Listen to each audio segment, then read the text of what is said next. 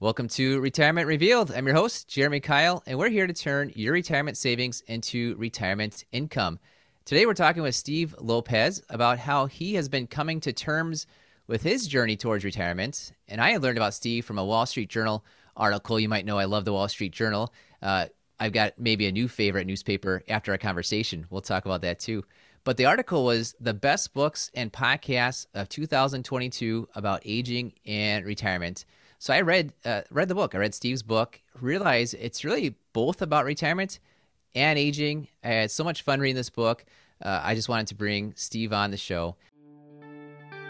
This is Retirement Revealed, where Jeremy Keil and his guests guide you towards making smarter retirement, investment, and tax planning decisions. And Steve, welcome to the show. It's so good to be here. Thanks for having me. I'm looking forward to this. Yeah, absolutely. And I'll tell you, uh, a little insider baseball is a lot of times when I am uh, preparing for a guest to be on the show, I'll skim the book. I could not skim your book because I just found it so uh, fascinating. So thanks, thanks for writing a, a very well written book about how you are planning or just making the decision about retiring. Well, appreciate that. And um, it's not, you saw it in the Wall Street Journal, where you might expect a book about retirement to be about financial considerations. And as you know, this one is not really because I know next to nothing about money, uh, and I'm sorry that I'm I'm no expert on that subject. It's all on the spiritual side, like um, you know, how do you know when it's time, kind of spiritually, to retire? Yeah, and it, uh, I guess kind of related to spirits is that one thing I really found about this is fascinating is that you really talked about your identity uh, and I, I, maybe a good way to think of identity is just what do you say when somebody says, "What do you do?" So I'm I'm curious. Can you just tell us how would you answer the "What do you do?" question before you wrote the book, and how would you answer it now that you have written the book? When I started to think about writing this book, it was it was uh, during a conversation with my good friend and agent David Black is his name, and he's a little bit younger than me, but we've been friends for many years and he was asking, asking about you know what's new what's on your mind. I said i'm beginning to think a little bit of retirement and i'm just not sure i'm really conflicted about it because it appeals on the one hand. On the other hand i'm somebody who enjoys my job and um, i um, i suppose you could say that my entity my identity is very much caught up in what i do for a living and because what i do for a living is write this column that is sort of a running conversation with readers. So um, that's kind of the life of me is to to follow what's going on, to think about what's going on, and to find some angle for it. And I thought, okay, if I do go ahead and pull the trigger here and retire, then who am I? I mean, if for 50 years I've been this guy who is supposed to come up with something to say about what's in the news or to find stories that are not in the news, then what? And my and David said to me, well, it's a book about identity, and there are a lot of people who are struggling with that very thing.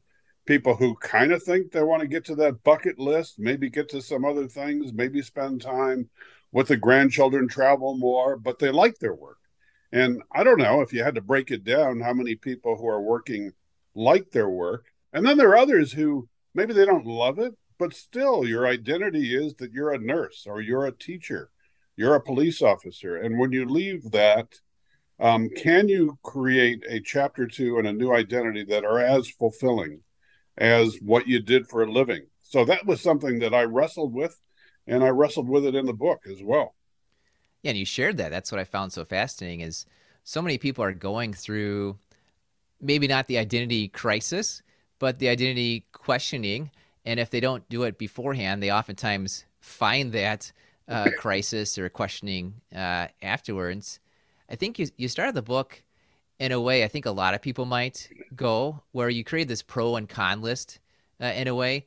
And uh, I'll just list out some of them for everybody. Uh, some of them was kind of okay. If I retire, why should I retire? Well, you've worked long enough. You're still young enough to do some stuff. Uh, you don't have to deal with deadlines anymore. And some reasons not to retire were, oh my goodness, the market's down. I should just be lucky to have a job. And an interesting one, you said, well, I'm just trying to fight against age discrimination. Uh, you know, just saying, hey, they don't need, they can't kick me out. I'll decide uh, when to go. And all those sound pretty familiar. We talk to people all the time. Those sound pretty uh, kind of familiar. But I'm curious, kind of going through this project uh, with these pros and cons. What what reasons to retire or maybe not retire showed up maybe while you're while you're writing the book or after you wrote the book? It's interesting you bring up that list because I'm not a make a list guy. I'm I I sort of just go with my gut. And um, the problem with my list, as you just read it, was that I thought each side was pretty compelling.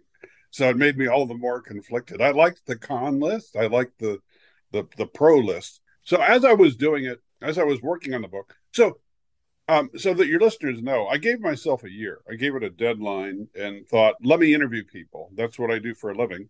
Let me talk to people. Happily retired, miserably retired, can't wait to retire, wish they hadn't retired, um, and help inform my own decision. And I'm one of those people who is is persuaded greatly by the last person they spoke to. Um, these are not flattering things that I'm saying about myself, I suppose, but um, you know, I, I, I, when I spoke to, well, I can think of one in particular that made me think, yeah, get out now. I had, I had created this uh, relationship of pen pals at a retirement community in Los Angeles.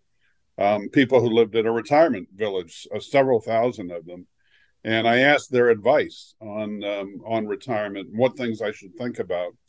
And I was having trouble getting hold of one of them, and one day I tried again. I rang the number and she picked up, and I heard background chatter that sounded like marine radio, like she was on a boat.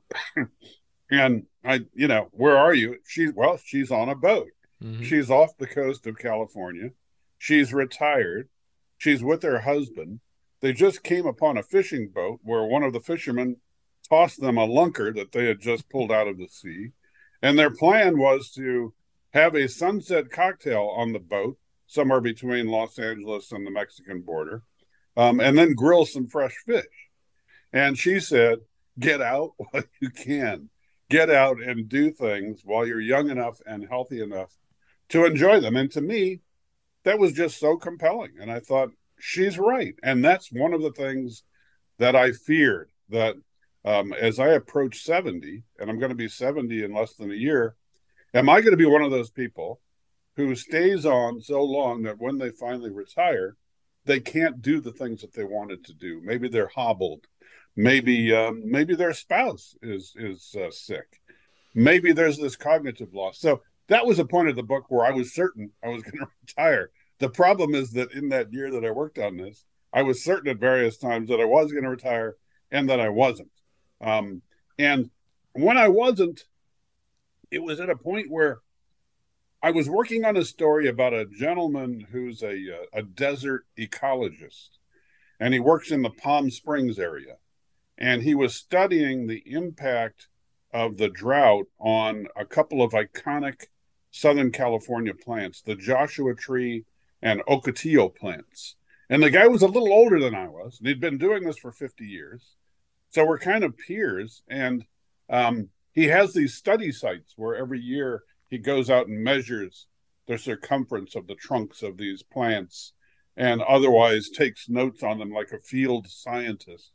And I asked if he, I said, I was thinking of retiring. Did he ever think about it? And he said, This is me. This is, I'd love to do this. And given the drought and climate change, this is the best time in my entire lifetime to study these things. Why would I leave? I cannot imagine doing something more fulfilling. Father Gregory Boyle, who helps redirect the lives of troubled young men and women, told me the same thing. Randall Grahm, who is a legendary winemaker in California, also my age. These guys are all roughly my age and said, Why would you leave the thing that you love? You're lucky if you found what you love to do, if it gives you connections to the world around you, why would you leave it? So at various times working on the book, I was convinced I was out, I was convinced I was in, and then I ended up somewhere in the middle. Yeah, I think uh, just having that both sides of the story is what really uh, draws people in because I imagine very few people have a hundred percent decision. I am way to go. I'm going to retire. I'm going to keep on working, and just having kind of that back and forth, and it gives people just a more opportunity to explore how they're feeling on both sides of the coin.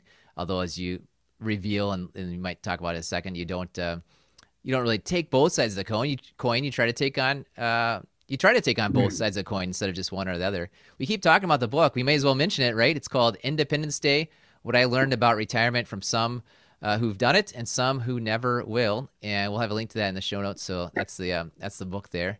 And I'm just gonna say uh, right now, right now, I don't think you really wanted to retire because it seemed like the vast majority of the people you interviewed were in their 70s, 80s, 90s, uh, and they kept on working. So that's my uh, kind of a reader's take on it. Well, you should be an analyst because that sounds like an astute observation. That's interesting. I wonder if I, you know what, now that you mentioned, I had not thought of that. I wonder if I um, consciously or subconsciously stack the deck in favor of my continuing to work. I'm not That's sure. Right. Yeah, I guess sure. we'll, we'll, give you more time later on to explore that. Uh, although one one part you mentioned Father Boyle, uh, one thing he said that I really loved it was go where life is. As long as uh, this gives you meaning, why would you stop? Um, and of course, whatever this might be, could be work, could be something else. And so, going with his uh, term of go where life is, where, where's life at for you these days? Yeah, yeah, I'll tell you where where life is at. I just went to a 50 year tribute to Father Greg. Oh, uh, 50 years 50 years as a Jesuit, and um, I, you know, I, I look at people like that, and and I, I asked Father Greg. I said, "Do you ever think about retirement?" We're the same age, and he looked at me as if that was a crazy question, as if, okay, I thought you knew me, is the way he looked at me. You know what I do. You know how fulfilling it is for me. You know that I couldn't think of anything I'd rather be doing. He um he's an inspiration to me. And I I I, I gotta say though, as much as I love what I do, I've done it for 50 years. And I do think a lot about, well, I didn't try other things to find out whether I might love them as much. And I've just never had that opportunity in my life, and I'm running out of time. And what do I want to do with what? There was one reader who said to me something about this important decision of uh, thinking about how we want to spend the last one quarter of our lives. And it jumped out at me because I had not thought of it in percentages. and maybe I hadn't thought of it in percentages because that's pretty depressing. It's like, oh my goodness, 75% of it is over. And I, I really did think about do you want to do in the 25% you might have left, if you're lucky, what you've done for the last 50%? Or do you want to try new things? I really honestly did not know. And when I when I began writing the book, I did not know whether I would keep working full time or retire. And um, I think some of the best advice I got was if you have a notion of what you think you're going to do, I mean, I was thinking of the book as maybe a roadmap for other people along the same path. Um, if you really think you know what you might want to do, and it's at all possible, sample the dream, carve out an extended vacation, maybe a sabbatical, and see if um, you really might find that thing as fulfilling as what you do now, as Father Greg finds his work, as Randall Grahm, the winemaker, finds his work so I've begun to do that with with my hybrid plan here, where I have additional time off. I'm playing a lot of uh, guitar. Um, I'm traveling a little bit more, and I'm trying to sample the dream. Which, if you can do it, I think is really good advice because you don't want to, you know, you don't want to have that going away party and um, get your gold watch or your fountain pen, whatever they give you for 30, 40 years of service, and then go off to do this thing and find out that you're bored to tears. So I'm trying to sample the dream right now when you can sample the dream, kind of the old days was you work in a job, perhaps with a, a union or perhaps with a pension or something corporate where it's like the only way to go was 100% and then zero. And yeah. several people in your book said that's like the worst thing you can do, just to just almost go from having everything to do to having nothing uh, to do. So that's uh, that's great that you're sampling the dream, and and people have the opportunity now. You know, just the whole uh, pandemic proved that you could work from home, or that you could take off a couple weeks and no one would miss you, right? You, there's there's ways to figure this out without just having the the inkling that it's going to work out. Yeah, the other thing that has changed, you're right about that. The other thing that has changed is that related in part to the pandemic is that um, a lot of people who left their jobs or were were temporarily laid off decided they didn't want to go back. So for people my age, there was maybe an opportunity to use their years of knowledge, experience, wisdom, and go back, but go back on your own terms, flex mm-hmm. time, not commuting because um, you know you don't need to be in an office anymore necessarily, um, and kind of design your own new work life, which is which is what I ended up doing. So yes, I, I think that boomers who um, get a lot of um, you know um, from younger generations, we hear that we've ruined things that they can't afford homes and um, you know the salaries are not as great and their struggles are are are many um, and boomers ruin the world. Boomers, uh, you know, I guess maybe you could say that some of that might be true, but boomers are now reinventing retirement, and we're we're rewriting the rules of retirement. And um, I think that people are being creative about how they want to spend that last quarter of their lives, and, and for many, it involves uh, continuing on full time, and for others, they're um, they're getting creative. Yeah, and I appreciate you mentioning the uh, the quarter of your life. So I like to look at uh, life expectancies quite a bit because it seems like half the battle when I'm helping people plan their retirement is showing that their personal belief about how long they're going to live is is wrong. And there's so many studies that actually show you'll you'll probably live about five years longer than average. So I'm looking at my own life expectancy. Why not? Well, I turned 42. Turns out, uh, 42 year old males uh, that are in good health should live to about 84 or so. So here I am. I just completed my 50% of my life. And then I'm reading my, um, I'm working on an employee handbook and I've got an HR consultant. Uh, turns out age discrimination starts at 40.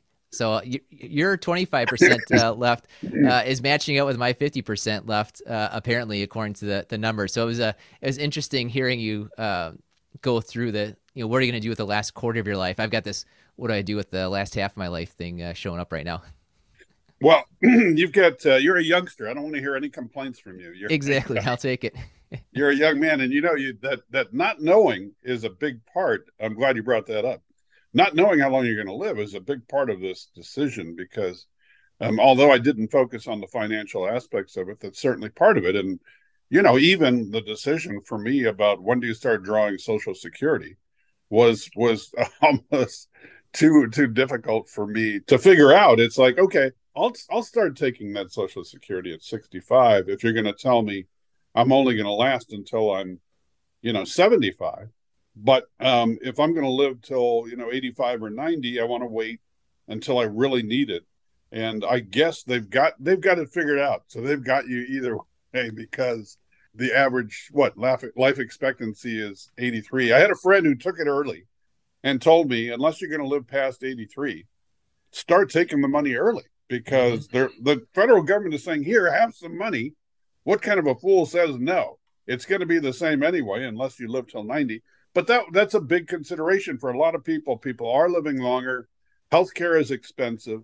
Healthcare, as you know, eats into people's nest eggs, which they thought were enough to carry them through to the end. And how do you know whether you're ready financially if you don't know whether at retirement you're going to live another two years or another 25 um, that's those are all um, you know uncertainties that, that that complicated my decision on what to do.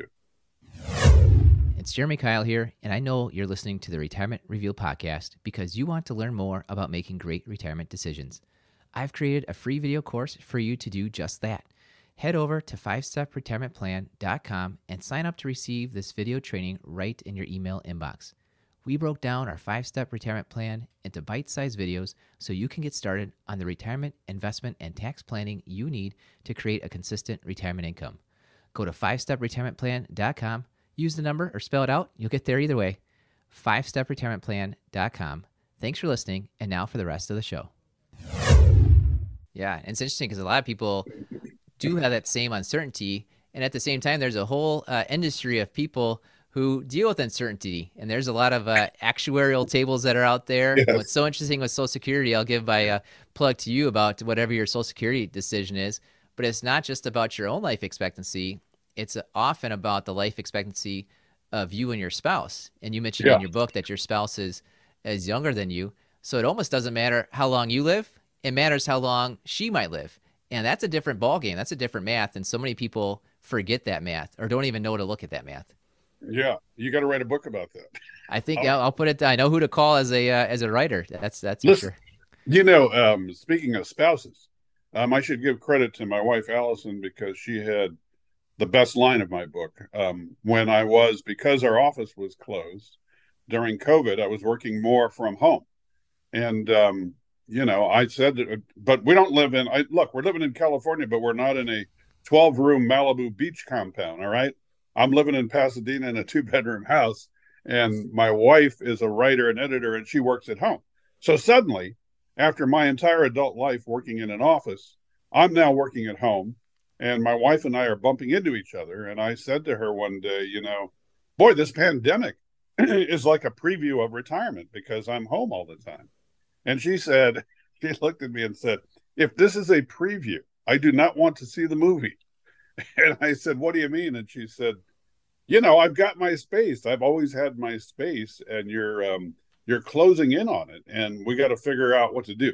So that is actually a, an important consideration for anybody contemplating retirement. And a woman in my book named Nancy Schlossberg advised me about that. She said, in retirement, everything will change. Your relationship with your friends, with your colleagues who will be your former colleagues, your relationship to the world around you, and certainly with the people you live with, who are going to have to put up with your irritating self more often than they ordinarily do. And those adjustments can be difficult for a lot of people. My wife said, You may be ready to retire and hang around the house, but I'm not ready to retire. And so you're going to have to figure out something to do with your time. I am not going to be your play date every day. I'm not going to be your little retirement buddy. And those are considerations that I hadn't fully considered before writing the book and getting good advice like that. Yeah. And uh, I'm glad you mentioned Nancy. I, I enjoyed reading everything uh, that she uh, you had her you know quoted her in there. of course, uh, Nancy, for the people that haven't read it yet, is a 92 year old psychologist. So she's got uh, a couple different angles: the psychology angle and the uh, angle on um, just uh, being a psychologist and talking to plenty of other people. You mentioned yeah. your two bedroom house and the pandemic, and of course, it wasn't just the two of you, you and your wife.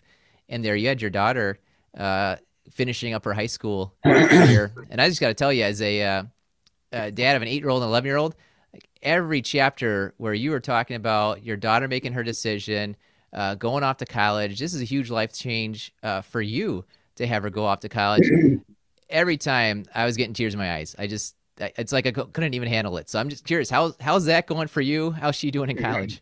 Well, you, you know, I appreciate that. I, um, I was advised that the way the timing was lining up, if I retired at the end of my one year of considering retirement, I'd be retiring at the same time that my daughter would be going off to college. And and I was told that you are staring at the double void.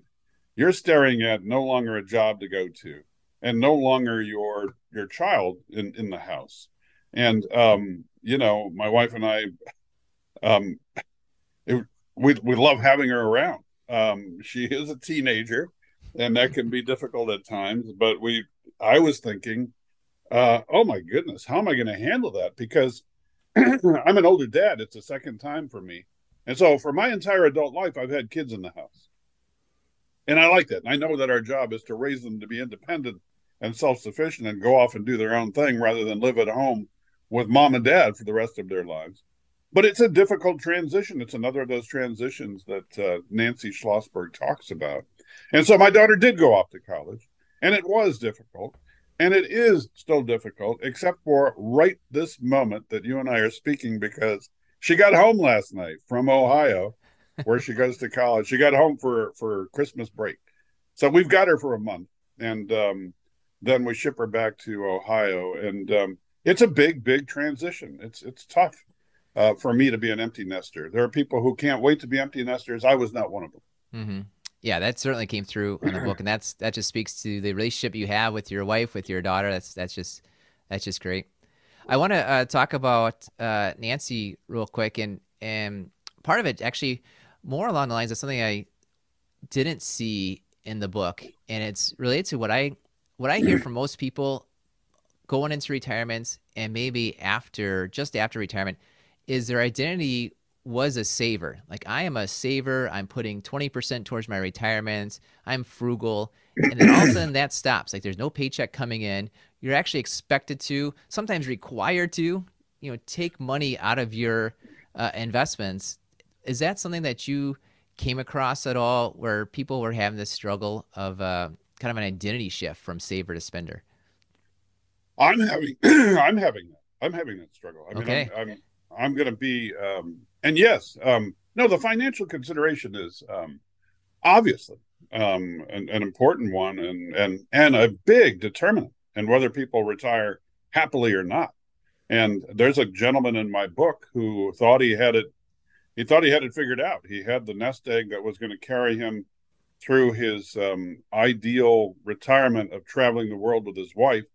He lost in one of the market dips. He lost a big chunk Mm-hmm. I guess it wasn't um, he wasn't um, didn't have a very balanced portfolio or something, um, and because he'd retired, didn't have a chance to earn it back, and then he got a diagnosis of cancer, and even with Medicare and supplemental coverage, those bills begin to eat into what you might have left of that dwindling nest egg, and that's a guy who in his mid seventies now works as a uh, checkout guy at a big box discount store. Mm-hmm. So those kinds of things I was very much aware um, happen to millions of people. It could even happen to me. Um, and uh, then there are all of those people that can't even afford to consider retirement. There are a lot of people who will be working forever. So for me, I've always thought about those things like, okay, at what age am I forced to begin drawing from my 401k. I guess it's now Congress changed that, right? It's 72. 72 now, but they could change it any moment. They're talking about 75. It might be 75 by the time we publish this.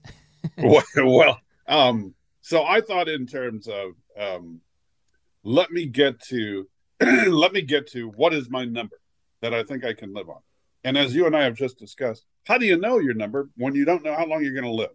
And my financial consultant um, um, when I when I talk about my number, has always said to me, I said I I get nervous. Okay, so there's a dip in the market. I'm a coward. I'm on the phone with my financial guys saying, "Let's lock everything up. We got to tie it up."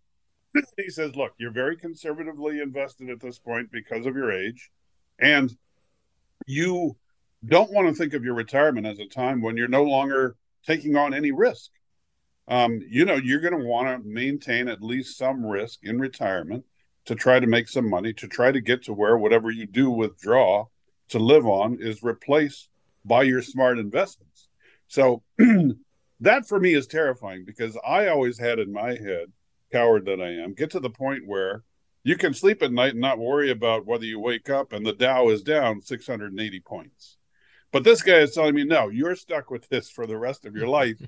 and you even need to think about not drawing down, but but but um, saving and adding to it. I mean, maybe it's one reason I wrote the book. It's like I'm getting close to retirement. I'm not sure that my nest egg is big enough, and the birds are the the hawks are picking away at it as it mm-hmm. is.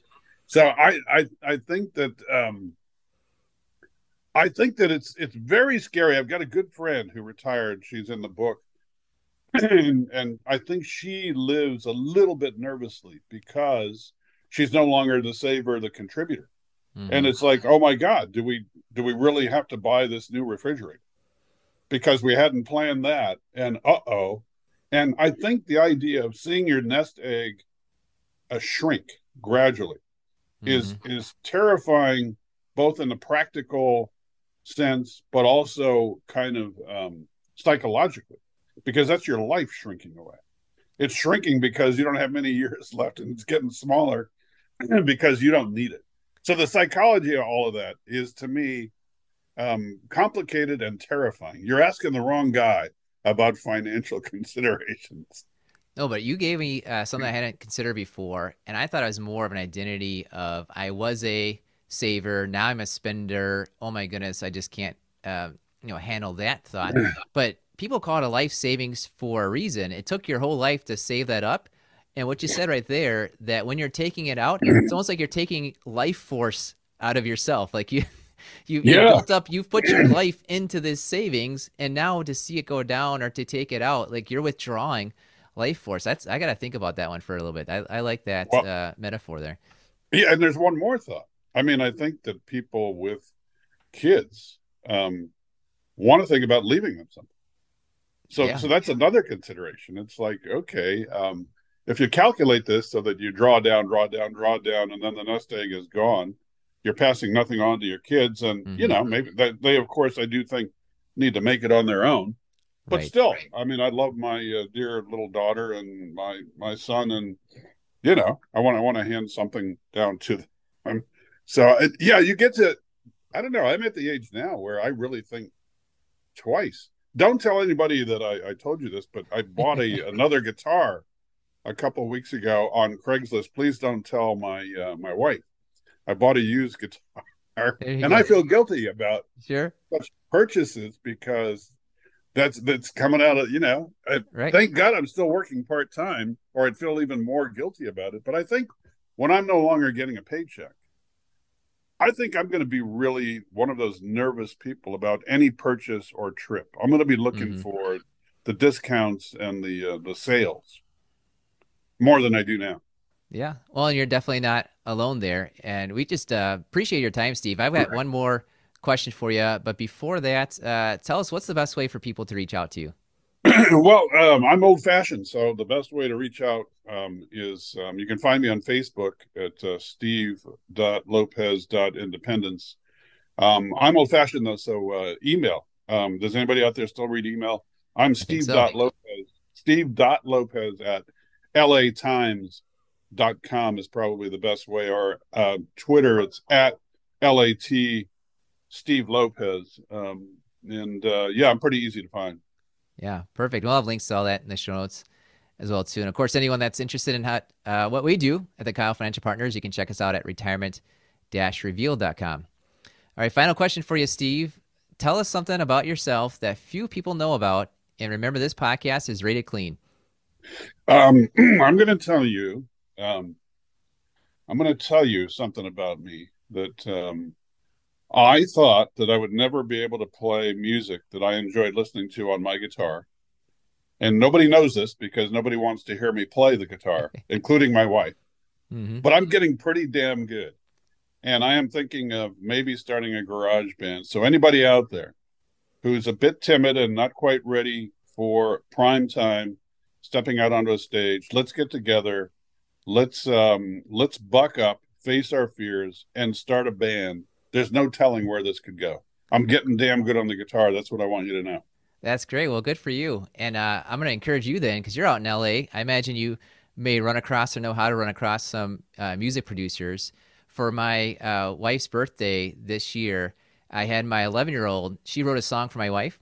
I networked my way through and found a music producer uh, in Milwaukee here, and we went down to his studio, recorded that song, and that was her birthday gift. And so, I mean, now for for generations, we will have that. So I'm going to encourage you, uh, whatever you got going on with uh, guitar, especially if you're in a good good space right now with your your skills, uh, find a way to record it and find a music producer because he took the two tracks we did, added like four or five more, and it's amazing. It's it's it was fun to do. There could be a whole new career out there for me. I'm going to be a spender rather than a saver if this works out. That's right, I suppose. Good. Well, uh, the remind everyone here again. It's the uh, it, the book is Independence Day. What I learned about retirement from some who've done it and some who never will. We're gonna put that link in the show notes. And we love giving away books, uh, Steve, on here. So the first three people that email me, it's podcast at keilfp.com, podcast at k e i l f p.com. Uh, ask for the book, and I'll send it right out to you. That's great. I mean, they'd probably rather have Milwaukee Bucks tickets, right? But uh, the book is not a. It's not bad. It's a, it makes a nice holiday gift item. It does. That's uh, that's for sure. Awesome. Thanks for your time, Steve. It's been a, a pleasure having you on the, the podcast. Thank you so much for a great interview, and don't quit. You're good at this. Oh, appreciate it. Thank you. Thanks, Steve. And uh, thank you for listening to the Retirement Revealed podcast. We believe if you know more about your money, you'll feel better about your money, and you will make better money decisions. This was another great episode of the Retirement Revealed podcast. Click on the subscribe button below to automatically get our latest episodes.